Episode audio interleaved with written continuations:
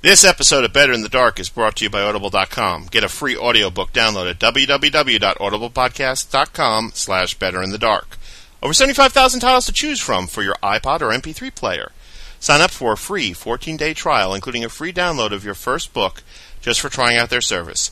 Some of the available titles include Riders of the Purple Sage, the Restored Edition by Zane Grey, Tokyo Year Zero by David Pierce, and The Girls of Murder City, Fame, Lust, and the Beautiful Killers Who Inspired Chicago by Douglas Perry.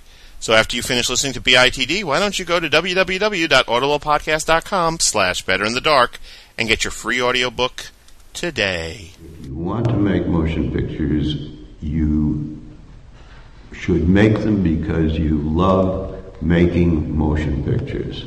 If you want to make money, go into real estate, become a venture capitalist, uh, become a bank robber, do anything else.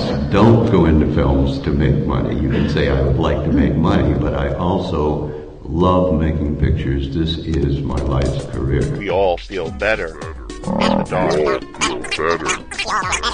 We all feel better in the dark. We all feel better in the dark.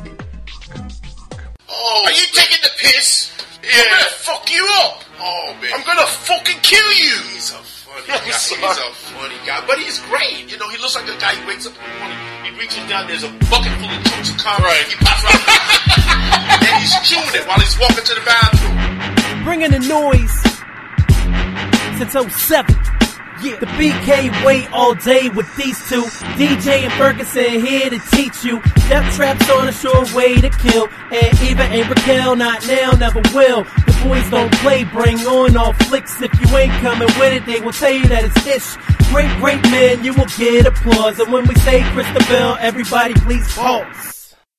Clive Barker, the musicals, the man with the S to the Disney unusual. Duck and cover when time's on the rant, or please sing along, cause you know that they can't. so this one goes out to you and yours, and all the great members of the message boards. They call me B hyphen, and it's time to start, cause we all feel better, better in the dark, yeah, yeah. I think the key thing is the recreation of that childhood moment of horror. I think you have to take an adult and bring him back to his infancy to recreate for him uh, what's frightening. That's why in so many horror films you have a dark house, you have the storming of light, stormy night, you have the lightning, the thunder. This was an example of where one of my employees did what I tell them to do, which is when I'm wrong, say, Roger, you are wrong. And until we get back in touch with you, Go watch that movie. right, Davin? Go watch that movie. Oyez, oyez, oyez! Be it known to all within the sound of our voices that Director's Court is now in session. Presiding over this court is the Honorable Thomas DJ and the Honorable Derrick Ferguson. Standing before us today for summary judgment, Roger Corman. And if that's not an indicator that court is in session yet again, here on the Summer of Fun of Better in the Dark, I don't know what is. Oye, oye, oye. Here we are again with Roger Corman standing before us. Well, we have him sitting down in a comfortable Yeah, chair. yeah, we He's have him getting sitting on. down because this is a great, great, great, great, Great man. man, yes. That, I think know. it's the most greats we've ever used for a person. but it's well deserved. Oh, yes, it is. Because Roger Corman, if anybody deserves to be called a legend in Mm-hmm. Hollywood, in the movie industry, it is Roger Corman. A man who both you and I Mm. think doesn't get enough credit from, how shall I put this? The casual moviegoer who may have heard of his name, Yes. or younger moviegoers who have heard of him and just dismiss him as oh, one of those old guys that used to make movies way back in the day. Roger Corman was recently honored with a Lifetime uh, Achievement Academy Award at a special dinner that they had for a number of other notable people. The only problem I had with that was that I felt it should have been televised. Yes, agreed. Because Roger Corman, you But know, before we deserves that. continue forward, we just want to remind people that this episode of Better in the Dark, as do all the episodes from here on in, are brought to you by Audible.com, Yay! who offer to you, the listeners of Better in the Dark, part of Better in the Dark Nation, a free audiobook download with a free 14-day trial to give you the chance to check out their service. And I was doing a little looking, and here's a book that is pertinent to what we're going to talk about today on this episode Easy Riders, Raging Bulls How the Sex, Drugs, Rock and Roll Generation Saved Hollywood by Peter Biskind, which is also the source of a very excellent documentary about this particular period in American motion picture history. But Tom, how do I get to audible.com to get this free download? Funny you should ask that. You just go to audiblepodcast.com slash better in the dark. And that will take you to the audible.com website where you can then sign up and experience the free trial. Wow, Tom, you mean it's just that easy? It's that easy, Derrick. Moly hoses, Tom! I'm going to go do that right after I listen to this episode of Better in the You Dark. You do so. Just remember, it's www.audiblepodcast.com slash better in the dark. So, why do we have Roger Corman here? We have Roger Corman because he is. How many grades did I give him? Four? I think you gave him four. I think that's the most grace you've ever given anybody Yeah. today. And what the hell? I like Roger Corman. Mm-hmm. I just like him, period. I've seen him in a bunch of numerous interviews, notably a show that I've mentioned many times before that's hosted by Jon Favreau, the Yes. director of the Iron Man movies. And Table for five. Table for Five. There was one amazing episode that Roger Corman was on there. It's just fascinating just to listen to him talk and relate stories of Hollywood and how he makes movies and how he gets movies made. Roger Corman has bragged several times, and I believe that this is fact. He's never lost money on a movie. Well, let's do like we always do on Director's Court. We're going to give you a brief biography of the gentleman. Roger Corman was born on April 5th. You're going to get this right if we have to sit here all day, mister. He was born in Detroit, Michigan, the son of Ann and Walter Corman, an engineer. His brother Gene Corman has also produced numerous films, sometimes in collaboration with Roger. He possesses an industrial engineering degree from Stanford University, of all things. He would produce at the height of his power, mm-hmm. first with American International Pictures, then with two companies that he founded himself, New World and New Concorde. Okay. At the height of his career, he would produce up to seven films a year. Hmm. He has noteworthy for producing films very quickly. The fastest film he ever produced, which is a film that he did on a bet, Little Shop of Horrors. Little Shop of Horrors. the in original one. This is the original one, folks. Yes. He made a bet that he could shoot an entire feature film in less than three days and won the bet. He is notorious for making the most of what he had to work with. Mm-hmm. If he rented a set for a month and ended up coming in under schedule, he would then turn to one of his Production line people, assistants, production assistants, assistants, and says, The second unit Right. directors. We've got this equipment and we've got a haunted house for three days. Here's Boris Karloff. He owes me a movie.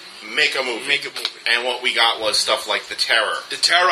Target. And in fact, if you go back to the biographies of many great men in Hollywood who emerged during the 70s, they owe their careers to Roger Corman. And on that note, now mind you, this is just some of the people who have openly acknowledged their career Right. to Roger Corman. We've got Francis Ford Coppola, whose first movie for Roger Corman was a horror movie called Dementia 13, and of course he went on mm-hmm. to do the Godfather trilogy and Apocalypse Now. Martin Scorsese, whose first movie for Roger Corman was Boxcar Bertha, Right. which was made for less than half a million bucks. Ron Howard, Who had this vision of doing these little car chase movies. yeah, Well, the only person who believed him was Roger Corman, and those movies. And one of these days, and I've talked about this, I'd like to do an episode about those early Ron Howard films. I believe his first one was Grand Theft Auto, Grand which Theft of course Auto, now yes. is most people think of it for hot coffee. Yeah, But- Peter Bogdanovich, Mhm. Jonathan Demme, Gale Anne Hurd, who's not a director, she's more Right. known as a She's a producer, and as a writer. Joe Yeah. Dante, John Sayles, James Cameron, Monte Hellman, Mm-hmm. Paul Bartel, Nicolas Roeg, Jack Nicholson, Peter Fonda, Bruce Stern, Dennis Mm-hmm. Hopper, Talia Shire, Robert De Niro, and David Carradine, who said, and this is a direct quote, it's almost as though you can't have a career in this business without having passed through Roger's Yeah. hands for at least a moment. And folks, that's just a partial list of the people who owe their careers to Roger Corman. Mm-hmm. Now, I want to point this out here, even though this is a director's court episode. I don't consider Roger Corman to be a great director. He is a good director, but he's not a great he's a director. Good, he's a competent director. Yeah, he's not a great director. I think that his true talent lies in A, being able to spot talent Absolutely. in the most nascent form, and two, his ability to convey information to these people to turn them into people who range from being very good to being, in the case of somebody like Scorsese or Coppola or Demme, truly great men. Right. Martin Scorsese, and I've seen interviews Mm-hmm. where he talks about Roger Corman. He says Roger Corman taught me how to make a movie. He said, Right. Mm-hmm. make it fast, make it efficient, and make it good.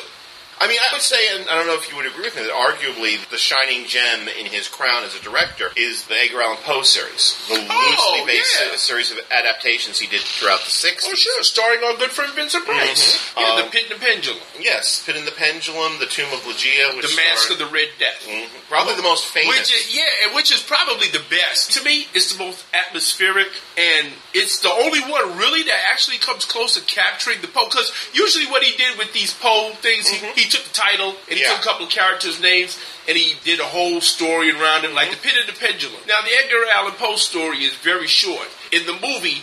The actual pit the pendulum sequence where the narrator is tied to the slab and it's the pendulum, that takes up the last 10, 15 minutes of the movie. Yes. There's like 80 minutes before that that's got plot that he just made Well, up one out of the things that. Corman used to like to do is bolt another short story on, like in The Mask of the Red Death. Mhm. There's a subplot which is the story Hop Frog with the little jester guy. Yeah. and he also had a great love of literature. He loved H.P. Lovecraft. Mhm. It's funny because he tried to introduce Lovecraftian stories into film, but he did it in a sneaky way in that he was like, okay, well, let me take uh, a title from an Edgar Allan Poe poem and put it on this adaptation of the case of Charles Dexter Ward, which resulted in, of course, The Haunted Palace. The Haunted Palace, right. Also, I think something else we should point out is that Roger Corman was instrumental, if not in developing or creating certain genres, definitely developed them into popularity. The biker film. The biker movies, right. And without the biker film, we would not have had Dennis Hopper. Mm. Dennis Hopper would have probably have been some character actor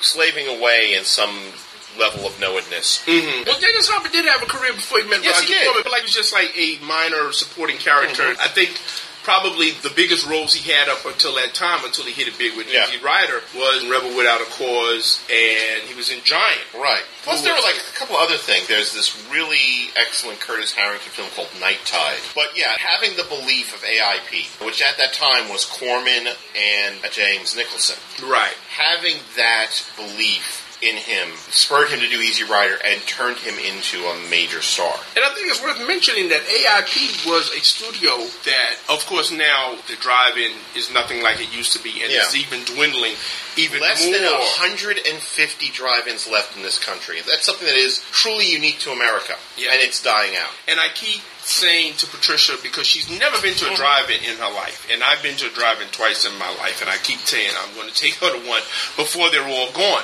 But AIP, that was their primary outlet. They were supplying all of these drive-ins Right. throughout the Southwest with these horror movies and these biker movies Right. and whatever was hot at the moment. That's what Roger Corman was doing. Yeah. Cheapo science fiction movies. Well, let me give you a partial list of some of the films that he directed. Have at it, sir. First film was Swamp Women, starring Beverly Garland. All right, Swamp Women. Okay, then we get The Day the World Ended, which, if I remember correctly, is the thing with the big, goofy monster hanging outside the cabin at the end of the world. It Conquered the World, the famous giant zucchini monster. Yeah, uh, yeah. Not of this earth. Attack of the Crab Monster. Here's a mouthful. The saga of the Viking women and their voyage to the waters of the Great Sea Serpent. Machine Gun Kelly, Teenage Caveman, A Bucket of Blood, House of Usher, Last Woman on Earth, Tower of London, The Intruder, the only film that he claims he didn't make a profit on, although he didn't lose money on. it. William Shatner starred in that one. Yes, did based not? on a novel by Charles Beaumont. It only broke even. Oh, okay. The Haunted Palace, which we mentioned. The Mask of the Red Death, which we mentioned. The Wild Angels. The Trip. Have you ever seen that, The Wild Angels? No, I haven't seen The Wild Angels. Ooh, yeah, that's a trippy movie. That's with Peter Fonda. Yes. And his last two films, which were about 20 years apart, which is interesting, Von Richthofen and Brown, Mm-hmm. which was a World War II epic about the Red Baron, and Frankenstein Unbound, which was one of the last pictures I think got a theatrical release from New World Pictures that he was involved with. Because I remember seeing that on 42nd Street, based on a novel, very good novel by Brian Aldiss. Frankenstein Unbound is a very good movie. If you haven't seen it yet, folks, it stars John Hurt. It's a completely different take on the Frankenstein story as John Hurt plays a mm-hmm. scientist that goes back in time. And he runs into Mary Shelley and he falls in love with her. He just thinks that she's just a writer writing a story. However, he Right. finds out in the next town over, there's a Victor von Frankenstein Yeah. that lives over there, and Victor Frankenstein is reading this book, How I Did It. you know, and, and so we know what he's doing over there. Yeah. So John Hurt is trying. Well, wait a minute. I thought it was a fictional character, so he gets involved with the shenanigans of Yeah. what Victor von Frankenstein, and it's a very good movie. As producer, some of the great films that he produced, including, we talked about Easy Rider for a bit, Rock and Roll High School. I love this One of your favorites, yeah. I love this film. And one of the things I love about it is, is the absolutely insane postulation that the Ramones are at the center of the universe. Yeah. Death Race 2000, Ah, which is an damn. early film directed by the highly quirky director who I absolutely adored, Paul Bartel. Paul Bartel, Who later would go on to produce the classic indie film Eating Raoul. And this movie not only stars David Carradine, but it has Sylvester Stallone in one of his earliest mm-hmm. movie roles. Yeah. Sylvester Oh, Stallone sorry. plays the 1930s Right. style guy who has the machine guns. He has the Thompson machine guns Yes. on his car. Yeah. Caged Heat. And here we go. As we said, Roger Corman, if not created, developed, and brought into popularity a number of genres. Caged Heat, one of the first of the women in prison. Women in films, prison movie. Yeah. yeah. Which was very popular in the 70s. For y'all guys who don't know, there was a whole subgenre of these women in prison movies, which usually had the same plot. It was some hapless innocent Yeah. who was accused of a crime that they didn't do, and they got thrown into a prison with all of these wild women that were usually. And trust me, they were wild. And also one of these earliest. Even Pam Grier was Yes, in one. about to say. Pam Grier was in one And of those this, this is an example of how, when we say that Corman had an eye for talent, he had an eye for talent. Mm-hmm. Pam Grier came to New World Productions has an office temp to be their receptionist. Yeah. And Corman saw something in her and said, We're shipping some people off to the Philippines to do a movie. Would you like to do a movie? And the rest is history. yeah, a she, great American icon was created. She did Black Mama, White Mama. Mhm. She did one called The Cage. What was the one she did when she was a Roman gladiator? The Arena. The Arena. Oh, I love, and it's Woo. a shame that the arena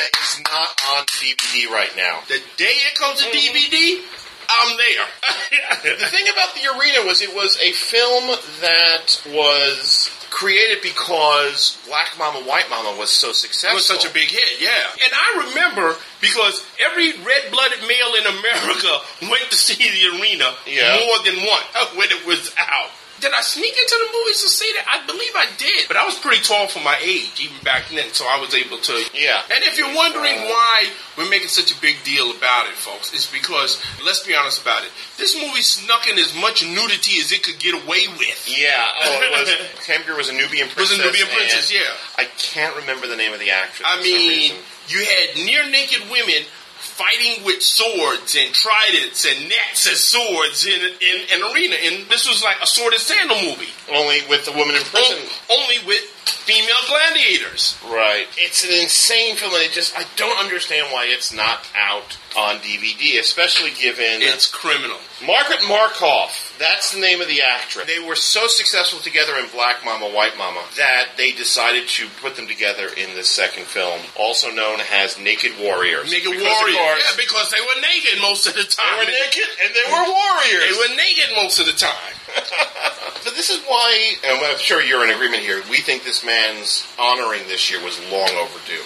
Oh, absolutely. Corman should have got an Academy Award, but I'm glad that they gave it to him when he was still alive, and they didn't wait till the guy dropped dead, and then they popped up and said, "Okay, now we're going to give him an honorary." award." No, give these people these awards while they are still alive. I got into a big argument with plenty of people. Remember when Heath Ledger Yeah. passed away, and there was this big push? They said, "Oh, they ought to give him the Academy Award for Best Performance," and I was saying, "No," because one, he's dead, and mm-hmm. two, what is his family going to do with it except put it up for auction on eBay Right. in a couple of years when they need the money? If you want to do something for the man, provide for his daughter's Yeah. college education. Come on, give the award to somebody that's still alive and can appreciate it and can have a couple of years holding on to it and masturbating with it. Okay, then they die, and then the family can do with it what they want. Of course, I was vilified, and people say, "Oh, you don't know what you're talking about." Part of it is, of course, far too often, and we've, we've touched upon this in, in past episodes, the public conscience is only 20 years old. And as such, anything that happened before 1980, they don't want to care about it.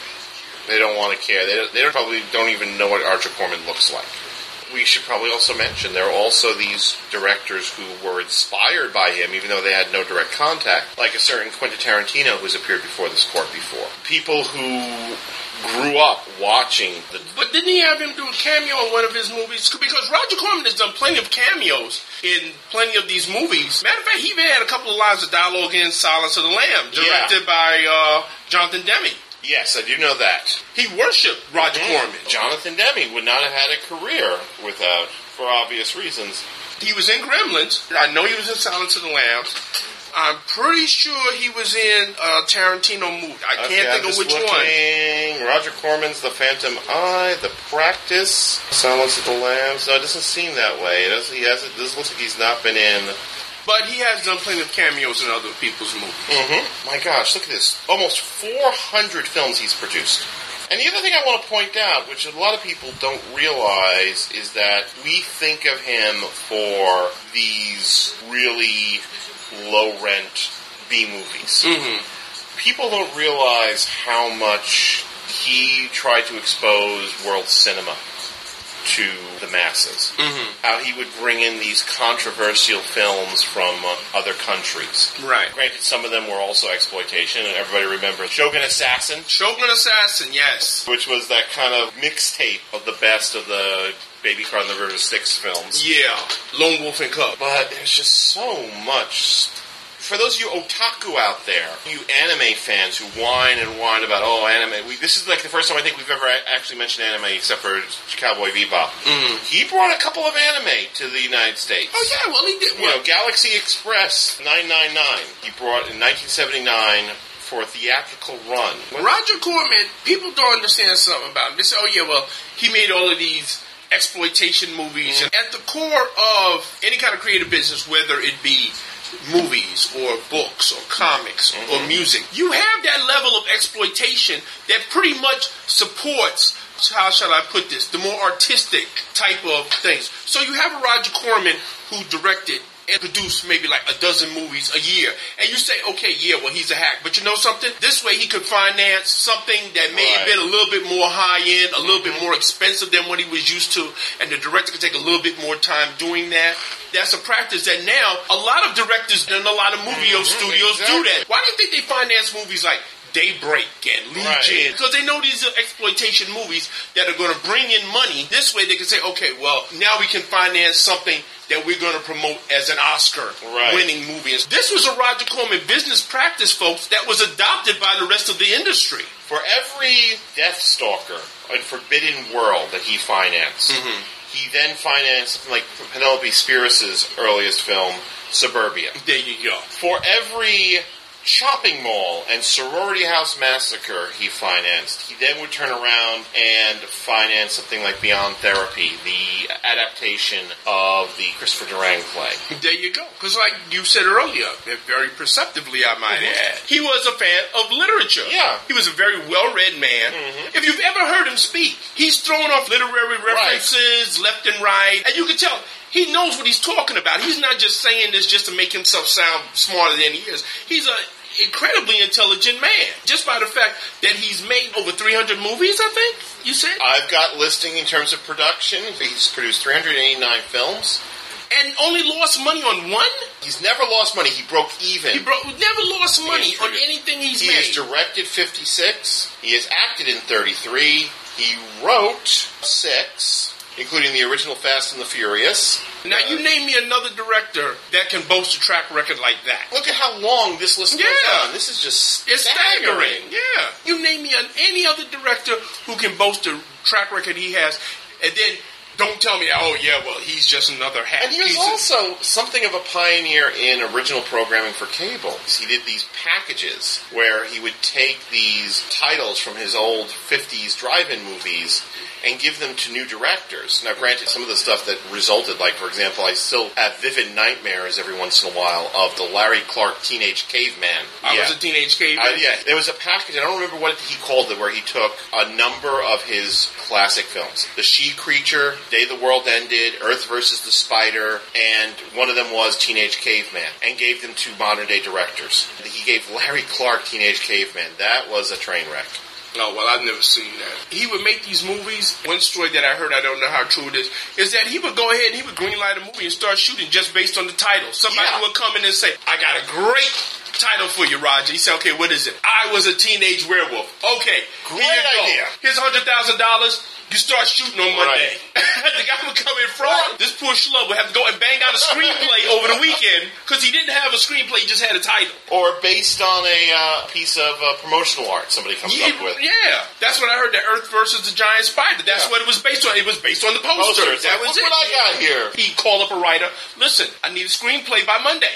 Can you Yeah. do it? And the poor would sit there all week long with Benzedrine and caffeine and Yeah. knock himself out writing the screenplay. We do want to once again emphasize that we're not saying that every one of these films are deathless classic. Okay, let's be honest here. A lot of it was just simply product. Drive-ins needed something Friday night for the kids to come who weren't going to watch it anyway. They were going to spend their time trying to get into little Mary Jane Ro- Yeah. Crotch's pants. They needed something that they could charge admission to. Mm-hmm. A lot of it was product, but some of it, like some of the Edgar Allan Poe stuff, Yeah. was very good. Well, yeah, it was obvious when you look at the Edgar Allan Poe film that this was one something that he really believed in, Mm-hmm. and he put his full weight behind. Right. Even like the ones like The Raven, which were tongue firmly in cheek, he really cared about what they looked like and how they Yeah. were presented. You could tell he put a little bit more money and thought into it. I enjoyed some of them biker films too, like the Wild Angels I was mm-hmm. talking about earlier with Peter Fonda, which is a really tri- and have you ever seen The Trip?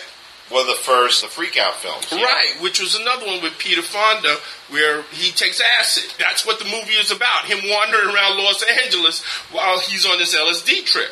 I believe that was either written or directed. by I'm not sure. Jack Nicholson had something to do with that. He might have even Yeah. been in that movie too. But I think that was one of the movies that he did because he directed part of the Terror. It was mm-hmm. credited to somebody else. Is that the one where the rumor has always been that Laura Dern was conceived on the set? Oh, that I didn't hear. There is a scene where Bruce Dern's character is making out with is Diane Lane? You're talking about Wild Angels. Bruce Yeah. Dern- okay, yeah, that I've heard because her mother's Diane Ladd. Yes. And Diane Ladd is in that movie. Yeah, Yes, and they have right. a scene in a car. Right. Well, she plays Bruce Dern's girlfriend Yeah. in the movie, and they were going out at the time. Bruce Dern is this guy that's trying to go straight. He used to belong to the biker Right. gang that's led by Peter Fonda, and he's trying to clean his act up, but he gets drawn back into the biker life Right. against his girlfriend's wishes. Now I know what you're talking about. The Terror was the one with Jack Nicholson As the French officer. Yeah, we can believe Jack Nicholson is a French soldier, and he comes to the castle where Boris Karloff and our old friend Dick Miller Right. plays the servant. Mm-hmm. And there's this mysterious girl wandering around there, and Jack Nicholson is trying to find her. He kind of bullies his way into the castle, even though Boris Karloff tells him, You're not welcome here, leave, and go. Well, I'm a French officer, and I claim the hospitality of this castle, and all this mm-hmm. other crap. That's what it is. It's Jack Nicholson running around trying to find this girl that keeps Right. appearing and disappearing through the whole movie. But that's the movie they said that even though it was credited to somebody else, Jack Nicholson Well, yeah, actually, supposedly a- he- actually directed He that. started directing it and then allowed Jack Nicholson to take over for the last two days. Yeah. Now this was one of these got four days to shoot Yeah. this movie. Go make a movie. Yeah, they shut the damn thing in like a week because there was like a lot of stock Mm-hmm. footage. The stock footage that was left over from it, as you well know, Yeah. was used in the movie Targets, directed Well, by Peter is- Bogdanovich. This is something AIP was famous for, taking its old footage and putting it elsewhere. In fact, back in an early episode, we talked about the last horror films of Vincent Price. Mm-hmm. We talked about a film called Madhouse. All of the footage of Vincent Price's characters, horror films, were excerpts from from previous AIP films. Right. Yeah, it's a heady ride there. So what's he doing these days, Roger Corman? Well, he's doing He's- a lot of Syfy stuff. I guess he's pretty much yeah, right. He's making a lot of those. Mm. He's still turning out movies Right. that we see on uh, Dino Shark, Dino Shark. Sharktopus, Road Raiders. Did he do the one? And I want to see this movie. The one where the giant shark jumps out of the water and bites the 747 in half. That one I don't know. Is that Mega Shark? That's mega. Isn't that Mega Shark versus Giant Octopus? I want to see that. I don't want to see that shit. I'm sorry. Yes, I do. I want to see a shark jump out the water and bite the 747 in half. He's also been experimenting with online content. He Okay. produced a online television program called Splatter, which was released in 2009. Much like Stan Lee. Stan Lee, I was about to say that. Probably the closest person that we could describe him to that modern day fans would probably be mm-hmm. able to relate to. Doubly so because when you think of Marvel, who do you think of? Stan Lee. Stan Lee, right. Many of these films, you don't think of Jonathan Demme or Alan Arkush or any of the people who are actually involved. You think of Roger Corman. You think of it's Roger a Roger Corman film. It's a Roger Corman film. Matter of fact, I just watched a Roger Corman film the other night. It was on Turner Classic Movies, Mm-hmm. The Secret Invasion, which was a low budget Dirty Dozen. Mm-hmm. We ought to mention that was something else that Roger Corman did. If there was another movie that was in a theater that hit big, he would turn out a low rent version Yeah. of it. So this movie, instead of having a Dirty Dozen, he had a Dirty Half Dozen, Right. including Mickey Rooney as an Irish terrorist, if you could believe this. Henry Silva was in this movie, Stewart Granger, and that's what it was. It was a low rent. It wasn't the Dirty Dozen. It was Yeah, the Dirty exactly. Half Dozen. Star Wars makes science fiction popular again, and so what happens? Out come. I don't know if we've ever talked about this film before. One of the grungiest, nastiest science fiction films ever. Battle Beyond the Stars. Galaxy of Terror. Oh, the one where the woman gets raped by the giant slug. Not just any woman. Erin Moran from Joni Loves Chachi Yeah. gets raped by a giant. By a giant slug. Rips off her clothes and, she, and he go, goes to work on it too. When I was a kid in junior high school, that's what everybody was talking about the following month. Yeah, yep. You ask them anything else about the rest of the movie, they couldn't tell you, but they remembered that she got raped by the giant slug. But once again, even here, you, like Galaxy of Terror and Forbidden World. Forbidden World is the one where the giant monster gets killed because the dying scientist feeds him his cancerous liver. yeah. For every one of those, you got something like remember Android, which became something of a cult classic for Isn't a while. that, didn't that star the Playboy model, the one that got killed? Oh no, that's Galaxina you're thinking of. Dorothy Stratton? Dorothy Stratton, yes, which was finally released posthumously. Okay. Well, Android, it was like an art film almost. But I remember Battle Beyond the Stars. That was the Magnificent Seven knockoff. Yes. With, No? Robert Vaughn. Sorry, Robert Vaughn. Pretty much playing the same role he did in Magnificent Seven, he played in that one too.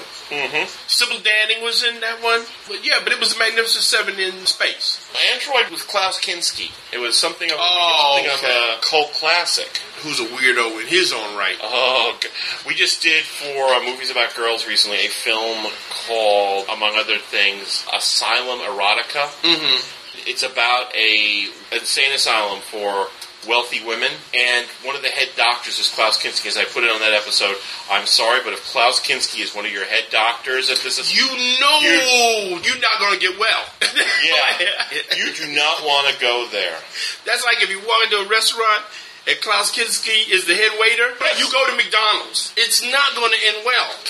Mm-hmm. But he's a strange guy. that He goes between these really Yeah. high art movies where he's working with these really high art directors, Mm-hmm. and then he'll turn around and he'll do some utter dreck. Yeah. and he don't care. He's a really interesting guy. As weird as he is, he's somebody that I'd love to sit down and just talk to and just say, "What goes on Have in you your head?" read Kinski's biography? No, I have not. It I didn't even it- know he had one. It was only out for a short time. There was some problems with some libel, and it got pulled. Mhm. But the thing I remember most clearly is the rather graphic time where he talked about as a young man on his father's farm. Whenever he would get horny, he would screw the cows. I can see that. yes, I can. Klaus Kinski, yeah, sure. Matter of fact, I'm pretty sure that's the least of what he screwed on that farm. I'm damn bullshit as to. Speaking of biographies, Yes. and we're jumping all over the place here, folks, but don't worry about it. Go with it. Pam Grier's got a biography out now. too, Oh, okay. called Foxy.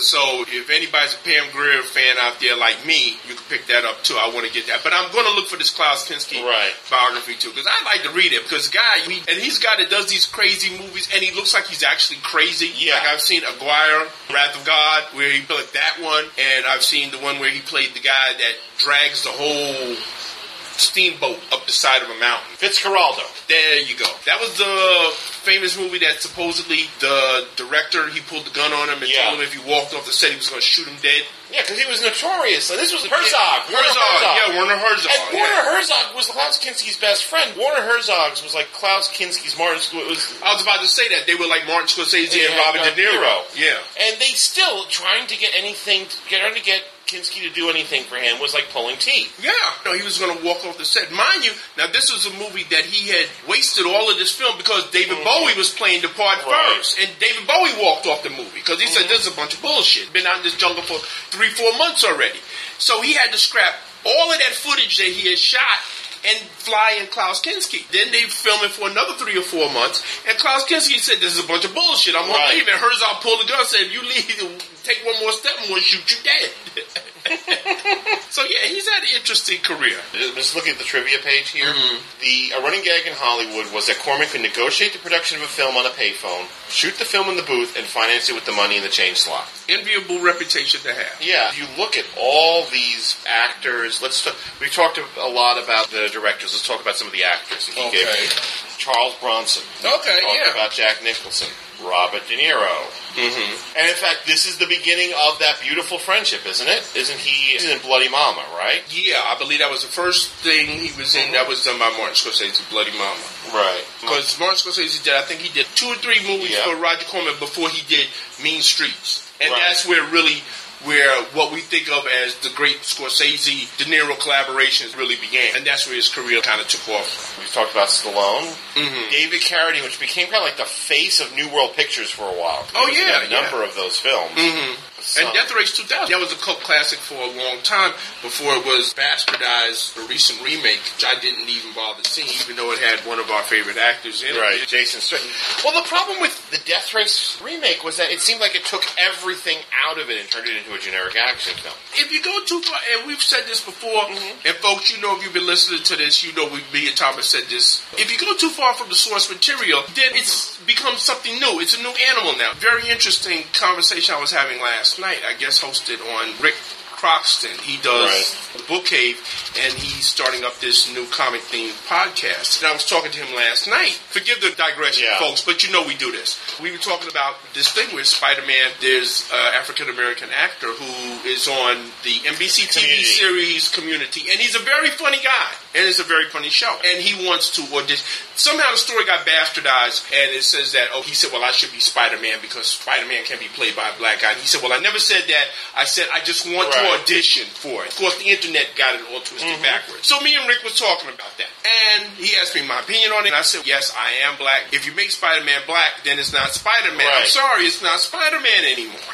We went on to, well, what's the difference between that and Nick Fury being played by a black guy? Well, know, the difference is is that there was a version of Nick Fury that predates casting Nick Fury as Right. Samuel Jackson, where he was a black man. Right, exactly. In every iteration of Spider-Man that we've seen, Right. he's been played as a Caucasian. Now, if they did the ultimate version as a black guy, well, go ahead and make a Spider-Man movie, do the ultimate version, Right. and okay, I got no problem with that.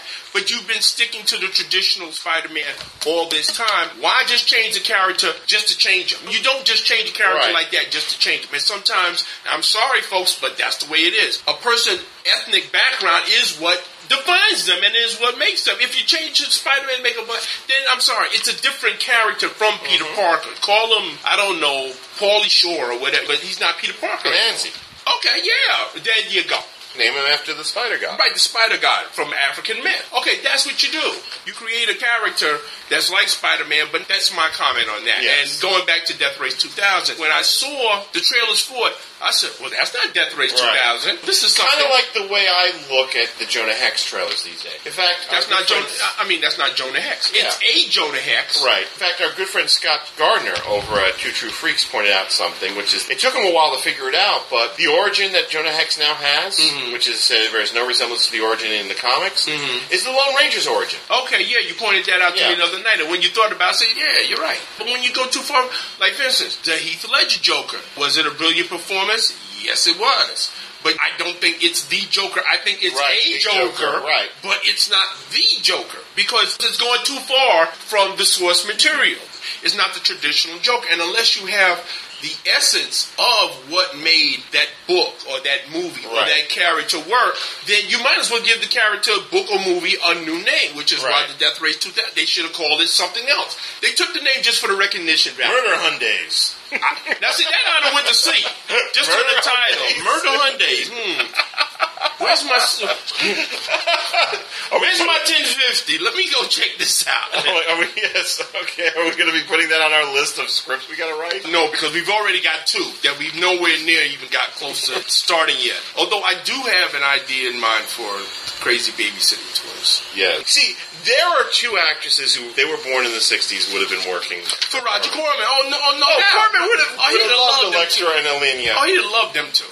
He would have been like, "Oh, this is like dream come true." And if you don't know who we're talking about, shame on you and go to the Hottie Hall Hall of Fame. Fame, that's right. You'll see exactly who Well, we're talking, about.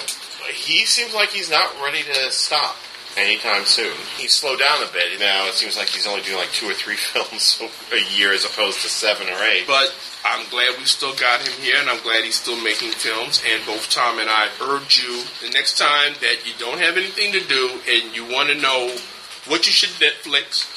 Well, just go on and just type in Roger Corman and look at what's on there. One thing that I think you can agree with me on Yeah. that if you're going to start with Corman, start with the Edgar Allan Poe Yes, adaptation. And there's an interesting bit of information here. We- We've talked a little bit about them being the thing that he had the most passion for. Mm-hmm. In the early 60s, American International gave him money and said, I want you to do another one of those black and white crazy monster shows that you do. Mm-hmm. They wanted him to do a double feature. Corman countered with an offer to use the same money to shoot a single feature in color and CinemaScope. Mm. After some negotiation, and this is the, I always get the impression that Corman knew how to talk a good game. oh, sure.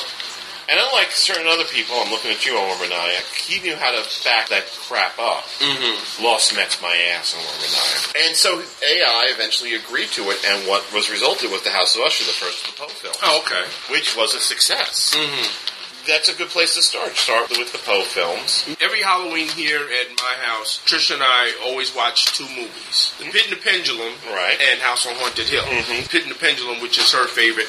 Pit and the Pendulum and The Mask of the Red Death are probably my Right. two favorite of the Poe. I mean, I have a softness for the Raven. I really do. It's silly, it's stupid, it's goofy, it's got bad jokes, but it's a lot of fun to watch. If you're in the right mood to watch it. Because this is the one with him, Peter Lorre, and Boris Karloff. Well, both of them and and we've talked about this one in a previous episode, the Twilight Joys of Vincent Price. Mhm. Tales of Terror is a much more lighthearted view of Roger Corman, where he's having fun and he's getting in touch with his inner goof, mm-hmm. and it works a And lot. bad special effects. Yeah. Oh, of course. They're meant to be bad special effects.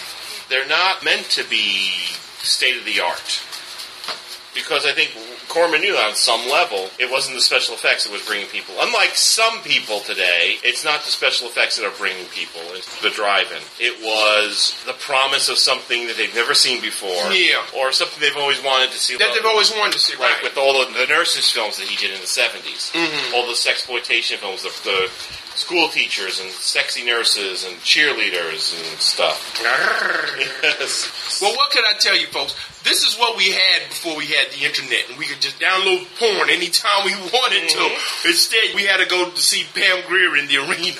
In the arena, that's right. That's what we had to go see. Sorry, we like the arena, damn it. So, So. what's the verdict as far as Roger Corman is oh, concerned? Oh, oh, definitely innocent. Innocent. Innocent. Innocent. No The- problem. The movie going public, however, Guilty. guilty. Guilty, and know what they're guilty of? Ignorant. Ignoring a great, great man. Ignorance. And I cannot stress it enough, and I know Tom is going to agree with me 100%. Folks, research a little bit into the background of the movies. Whenever you see somebody like Roger Corman get an award, don't just dismiss him and say, well, that's another old That's guy. that corny. they Why would I want to watch a corny Yeah. film like that? Don't just dismiss him as some old guy who, oh yeah, well he made You corny have- movies way Yeah. back when. You would not have gotten a Cloverfield or a Jurassic Park if it wasn't for Roger Corman doing It Conquered the World. Exactly. Or The Creature from the Haunted Sea. Exactly. Everything at this point is built on something else. Mm-hmm. And you've got to follow the road backwards. A lot of these roads lead to one man who's still alive and sitting in his office at New Concorde Pictures right now, probably planning his latest film, probably involving some giant form of sea life. Well, didn't you say he was doing Dino Shark? Well, yeah, he was doing some sort of Dino. Shark. I want to see I want to see like him branch out to other things. I want to see Dino Well, I'm wondering if he's involved with the Piranha remake. Now that's a good question. Joe Dante involved in it? Because Joe Dante, Yeah, Joe Dante did the first one. James Cameron did it. the second he, di- one. He, he directed it, and John Sayles wrote the screenplay right. for the original. yeah, John. Sayles did a lot of stuff for Corman in the early 70s. Yeah, yeah. And he also directed Alligator for him. Yep, very good movie with old friend Robert Forster. Looking for an alligator in the sewers. Yeah. To you, Mr. Roger Corman, we salute. You are free to go with honor, sir. With and honor. distinction. And you guys, read a book. Or listen to one on audible.com. Okay, so, So I guess it's time for the administration. for the administration. a short one this week. We occasionally allow to have these little breather episodes. Yeah, we just wanted to acknowledge Roger Corman. Yeah, and, we wanted to and- kind of justify it. and make you aware of, if you didn't know, of his con- significant contribution to the movie industry. And don't be surprised if his name gets brought up again fairly soon because Derrick and I have planned uh, an episode about another great, great man who just passed away this weekend, Dennis Hopper, where we're going to talk about his contributions as a director. Yeah, we should mention that at the time that we are recording this, we saw in the space of practically one week, Gary Coleman, Dennis Hopper, and Rue McClanahan. They all passed away very tragically. So we offer our heartfelt condolences to their families. Many times it bothers me when people go, oh, what a waste, what a waste, when somebody who had this distinguished career in Hollywood dies at the age of 90 or 100. It annoys me because the guy lived a long life. Yeah, it's kind of hard to get choked up when But somebody is like 80 Gary and 90. Coleman, I have to admit, is someone I do feel sorry for because this is a guy who never got a chance to live a life. Now that was the definition of a tragic life. All his life he had health issues. His parents stole his money. He had money issues. I Right. mean, this was a guy who, and folks, put yourself in his shoes for a minute. Imagine that you're a kid and every time you turn around, you're starring in TV Yeah. movies. You've got your own animated series on Saturday morning TV. You're on t-shirts. You're on lunch boxes. Mm-hmm. Right. You're on jelly glasses. You got McDonald's Happy Meals. You go from that and 20 years later, you got to work as a security guard in a mall. Mm-hmm. Right. Tell me that's not tragic. All this while battling with serious kidney problems that threatens your life every single never- day. The sad thing is, Gary Coleman was never quite recovered from that experience. No. He was always a little bit on the paranoid side. Yeah. Even though he got married finally. I remember hearing about two or three months back, Mm-hmm. before, of course, before he passed away, that he was arrested in, I believe it was in Utah, because that's where Right. he lived at. He was arrested and he didn't have the money to bail himself out. His own wife wouldn't come bail him out. It was a fan that bailed him out. He said because he appreciated everything that he he said. Diff'rent Strokes was my favorite show when I was a kid growing up, and I hated to see Gary Coleman in that position. All his Shit, I'd have sent him the money if I'd known. About. It. I probably No. would have sent him the money. all her crying and being the weeping widow this week, I look at her with a great deal of suspicion. Oh, she's full of shit. She, yeah, I, I yeah. really do. She pulled the plug on him way too fast. So I don't know why. And I'm serious. I think the cops should be looking a little bit more into his death. I mean, sadly, this is a guy who never got to live his own life because other people were preying on him all, all the time. the time. I mean, This is taking own. a weird turn this episode. I mean, look at his own parents. These are people that he depends upon and he looks up to to love them and take care of them. And they robbed him blind. He had nothing left once they ran through all of his money. And then they look at him and say, "Oh well." We needed a gold-plated car. Anyway, we are planning on doing a special episode honoring Dennis Hopper. Dennis Hopper. We're going to focus on the lesser of his two careers, namely his career as a director, starting with Easy Rider, which we've touched upon in this episode. So if you think we're going to do a whole hour on Blue Velvet, uh-uh. no. Get that out of your heads right now. We now. wanted to do something that reminded people that he was more than just some guy sucking oxygen. Exactly. Dennis Hopper had a very varied career before and after. Yeah, so we're going to focus on He this. played Frank Booth, so Yes, so we're going to focus on him as a director. On that note, it's time for the administrators. So whether you love us, whether you hate us, whether you want to say that Michael Bay is the Roger Corman of our day, in which case, in which case I have no words for you, sir. There are a number of ways you can reach us. You can send us an email to betterinthedark at earth2.net. That's better in the dark at earth-2.net. You can join one or both of our message boards. Mm-hmm. The original message board, headed by Eric Fromm, can be found at betterinthedark.proboards.com. Mm-hmm. Or you can join the Earth2.net message board, which you go to Earth2.net, you click on forms, which is on the left hand side of the page. That's right. Take a few minutes, and you're there as a member of the Earth2.net message board and can maybe comment on us. Tell them about it, Tom. You can become our friends on uh, Facebook by joining up and connecting up. We both have Facebook pages. Plus, Hallelujah, you can join, praise Facebook. you can join the Better in the Dark Facebook group, which is maintained by our own Kellen Conley. Talk about it, talk about it, talk about it. And that's where you can get news of upcoming episodes. We occasionally post little uh, articles of information and all that fun stuff. Both, Preach, Tom, preach. both Derrick and I have live journals. Derrick's is called Derrick Ferguson's Notebook. And Thomas's whole space monkey mafia praise live journal. And if that's not enough, you can always go to pulpworkspress.com and order your copy of How the West Was Weird. Or you can try to win a copy in our Summer O Cowboy Fun contest, which is going on right now.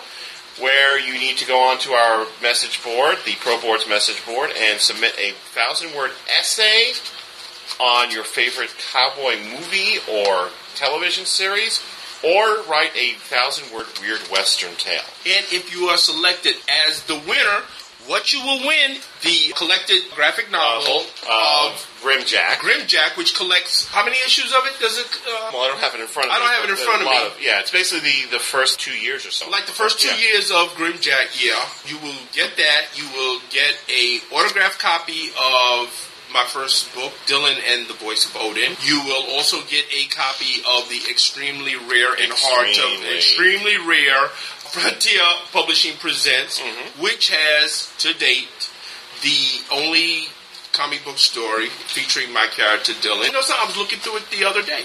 It also has a story in it by Mike McGee and Thomas Jacob of El Gorgo fame. Right. They have a story in there as well. You will also get a copy of How the West Was Weird.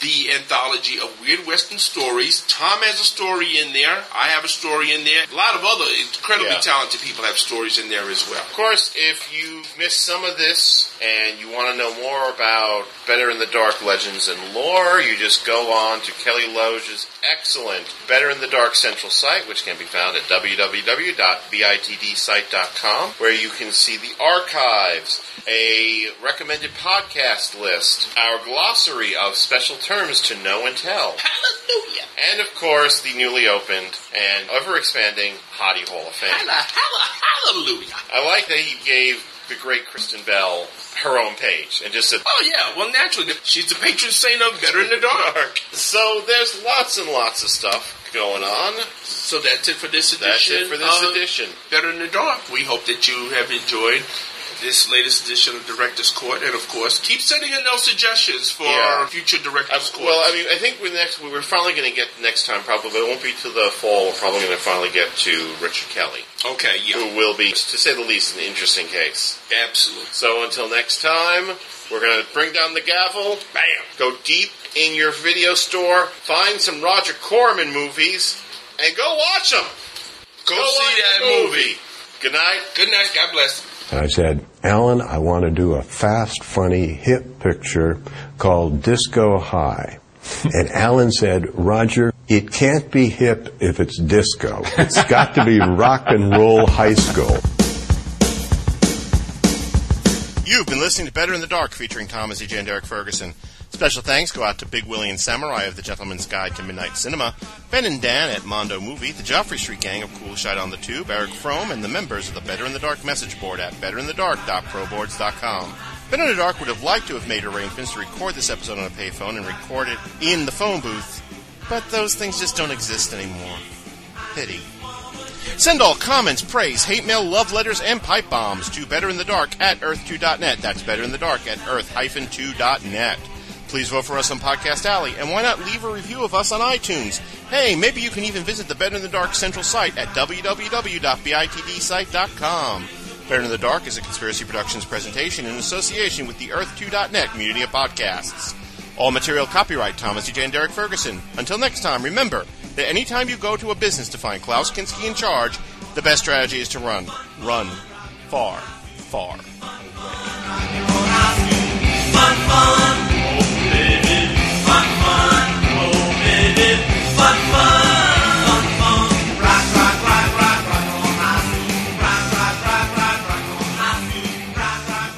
Jaws came out, Vincent Canby, the head critic of the New York Times, says, what is Jaws but a big budget Roger Corman film?